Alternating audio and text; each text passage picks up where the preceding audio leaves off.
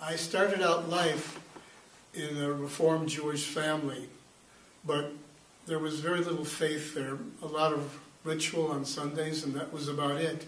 And by the time I was 14, a couple of events changed my life and took me away from any faith that I had. I was told that I had a hereditary disease that over the next 20 years would slowly rob me of my blind of my eyes and I would be blind. Um, I was also um, at a, an event at church where a sermon was given on gossip and after that I walked out and all I heard was gossip all around me. So I, for me, God was dead and for me, in a way, I was dead. My sentence was to go blind, and that was a terrible curse to me. I became angry, rebellious, and spent many, many years uh, doing everything that I wanted to do, regardless of the rules. I went through the 60s and the 70s um, with all that craziness um, turn on, tune in, drop out. And I was involved in the civil rights movement, the anti-war movement, and the Get It in Trouble movement. And I kept up that same pattern for decades. Um, relationships with women, uh, rebellion of all different kinds, but my eyes kept going lower and lower. One of the strange things is that I found out that I loved photography because it helped me to see what I couldn't see. And for 20 years, I ended up a professional photographer. Um, I did artistic work, I did portraits, and even a little journalism. Had a studio and worked with a partner for a while, and that was all going well. But then my vision kept deteriorating. Um, I was in a relationship with a woman that I wasn't married to, and eventually we were married in a Jewish ceremony, um, but I really didn't care. And as my eyes deteriorated, so did my marriage. And in short order, uh, I fell into despair when I closed my studio. And in 1992, I walked out to Belmont Harbor on a snowy day and I jumped into Lake Michigan to die. As you can see, I'm still here. Um, thank God. And I tried five times to die that day, and none of them worked. So I ended up going into therapy, which was good and bad because I got very bad advice. Uh, my disordered marriage became uh, ended, and I fell back into despair again, uh, even though I was trying to pull my life together. As a result, I was one day sitting on my front steps of my building and the man walked by. As he walked by, he said to me, When I'm in trouble, I ask God for help. Well, in the past, I would have laughed at him, but I was in no mood for laughing. So I went to a Jewish temple.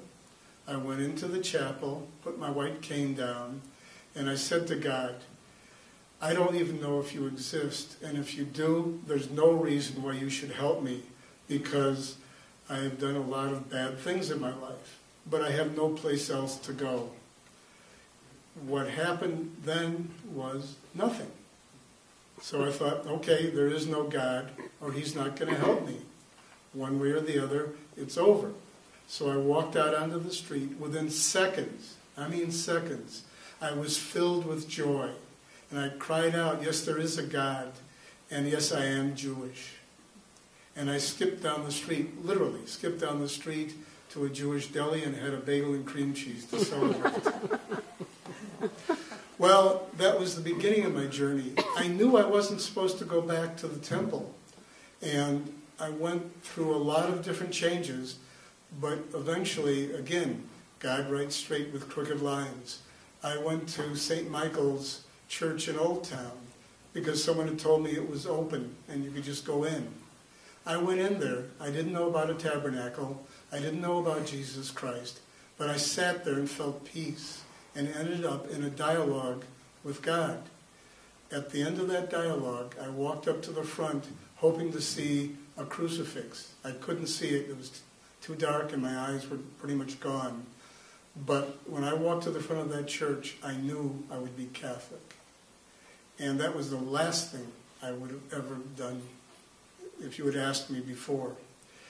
In 1996, I entered the Catholic Church. I was baptized, confirmed, and received the Eucharist. And my life had just begun. Now, when you become Catholic, that's just the beginning. And what I had to realize over time was I had to change. I couldn't keep rebelling. I couldn't chase women. I couldn't do whatever I wanted to do. And so I started praying more. And I had a, a Mexican woman, Lupe Diaz, who was kind of my spiritual grandmother. And she said, Go to Mary. And so I said, I don't know anything about Mary, but I'll give it a try. And so someone taught me how to pray a rosary, and I started praying it. Within six months, I was having the brown scapular imposed. Then the mission of the uh, Immaculata got me, and I was a full-scale member of Mary's army. She was going to take me to her son. But Mary puts you to work. And shortly after that, I found myself working for Port Ministries on the south side of New Chicago as a receptionist, and I was helping the poor and, and the homeless. And I never felt better in my life. I was making very little money, and I had never been happier. And that went on for 10 years. During that time, a person like me who had been pro abortion, pro contraception, ended up on Washington Street, and I ended up praying the rosary at an abortion clinic. And I ended up continuing that every Saturday for many, many years. I still go on first Saturdays to that abortion clinic, and God did wonderful things for me. I had to let God direct me, and then the crookedness would straighten out. The only way I could find the straight lines would be to let God take over and to have the humility to know that He had the plan and mine wasn't what He was interested in. And that takes a little bit of getting used to. Along the way, God introduced me on the Feast of the Annunciation to a beautiful woman, Miriam. My old marriage, as I said, a Jewish marriage, had been annulled and ended. It, um, but Miriam was a breath of fresh air. And we saw each other, we shared our lives, and then we married at the Sanctuary of the Divine Mercy. And God's mercy was there for me all along. But I had to accept the grace. I had to ask Him.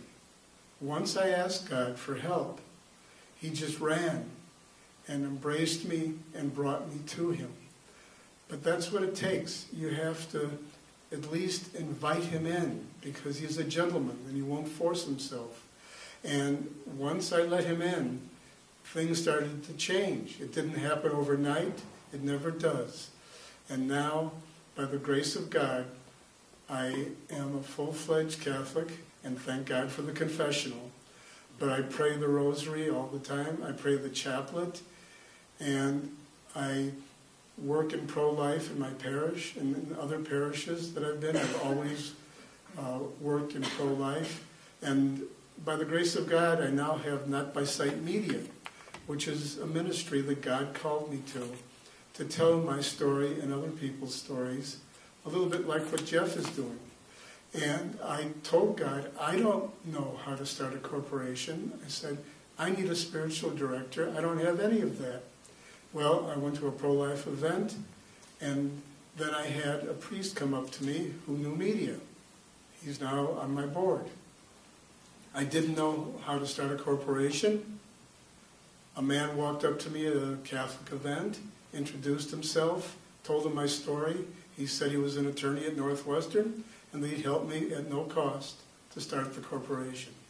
So that's how God works when you give him a chance to do it his way. If anybody has questions, I'd be happy to answer. Wow. That's just an incredible story.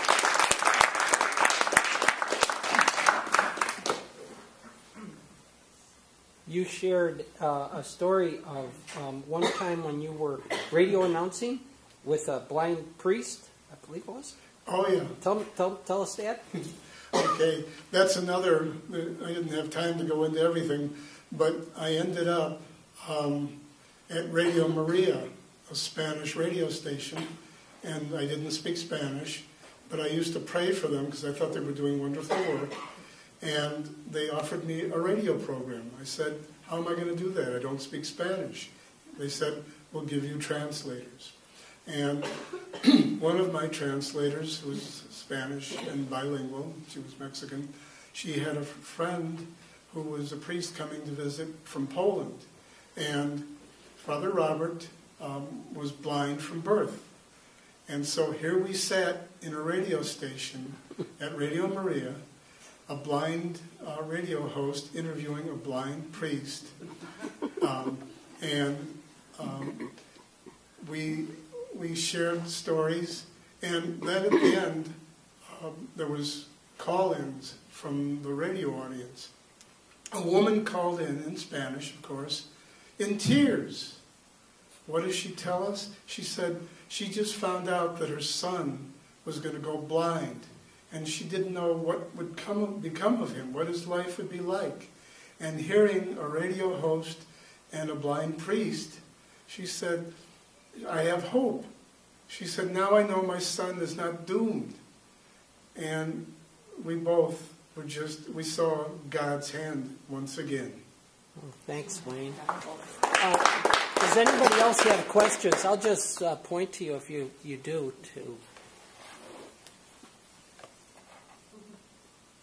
It's just an incredible story. Inspiring. What can you say? Yes, Would you tell us again now what the name of your corporation was that you first put together and what it did and then how and where it went from there?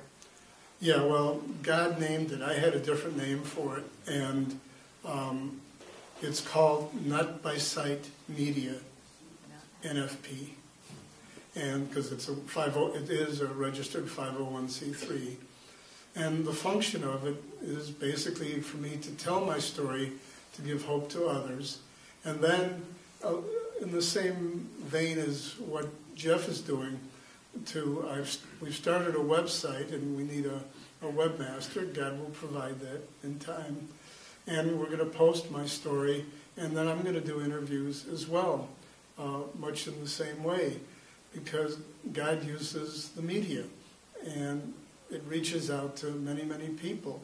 So right now we're we need to raise some funds, and we need to get a webmaster and do some recording and editing and then we'll be doing uh, our job of getting the word out about how God has impacted people's lives, whether it's through illness or despair, suicide, loss of a loved one, loss of faith, um, confusion, um, psychological issues, um, emotional issues, marital issues. It doesn't matter. Whatever, whoever God puts in our path will put their story out there, hopefully to help people. any other questions? And what was the name of the Spanish station? It's called Radio Maria. It's actually a huge international network. Uh, there's a station, Spanish station here in Chicago, but it has English, Spanish, Polish, and I guess if you were to Google Radio Worldwide, Radio Maria, I think it is, something like that, um, they're everywhere. They're in Africa, Asia. Again, God is on the move. He, he doesn't have to rest like we do. Any- other questions? If you had one, every person needs inspiration, and it's only human to have ups and downs. If you could pick one thing for your inspiration, a message, what would you share with us? I would say simply that no matter where you've been, what you've done, how many times you may have failed, fallen, um, rebelled, God love is irresistible when you're open to it, and He ha- He has an ocean of mercy. You you can drown, but not like I was trying to. You can drown in His love and be filled, and He's there just for the asking. But mercy, uh, I saw a quote from Mother Teresa of Calcutta. She said, Mercy and truth are fully compatible. So if you go to God, expect Him to show you the truth about yourself, but He'll show you and give you the grace to change. And I heard another wonderful quote. Um, it said, God loves you right where you are, but He loves you too much to leave you there. Wayne, could you tell us about the um, your your story was in a book, was it? Oh, that's right. Yeah, um, that's another um, wonderful event. When Miriam and I um had decided to get married and felt that's what God wanted for us, we sat one day at lunch, and um, she asked me, "Have you thought about where you want to go for our honeymoon?" And I said, "Yes, I have." And I asked her, "Have you?" And she said, "Yes." And so I said, Where did you want to go? She said, I want to go to the National Shrine of Divine Mercy in Stockbridge, Massachusetts, to thank God for His mercy and for us. And I said, Well, guess what? That's where I wanted to go too. In Stockbridge, we met a, a writer who worked for the Marians there, and he heard my story through a priest and invited me to be in a book called Loved, Lost, Found 17 Diversion, Divine Mercy Conversions. And it's loaded with incredible stories like mine. So that was just one of the fruits of our honeymoon. Thank you.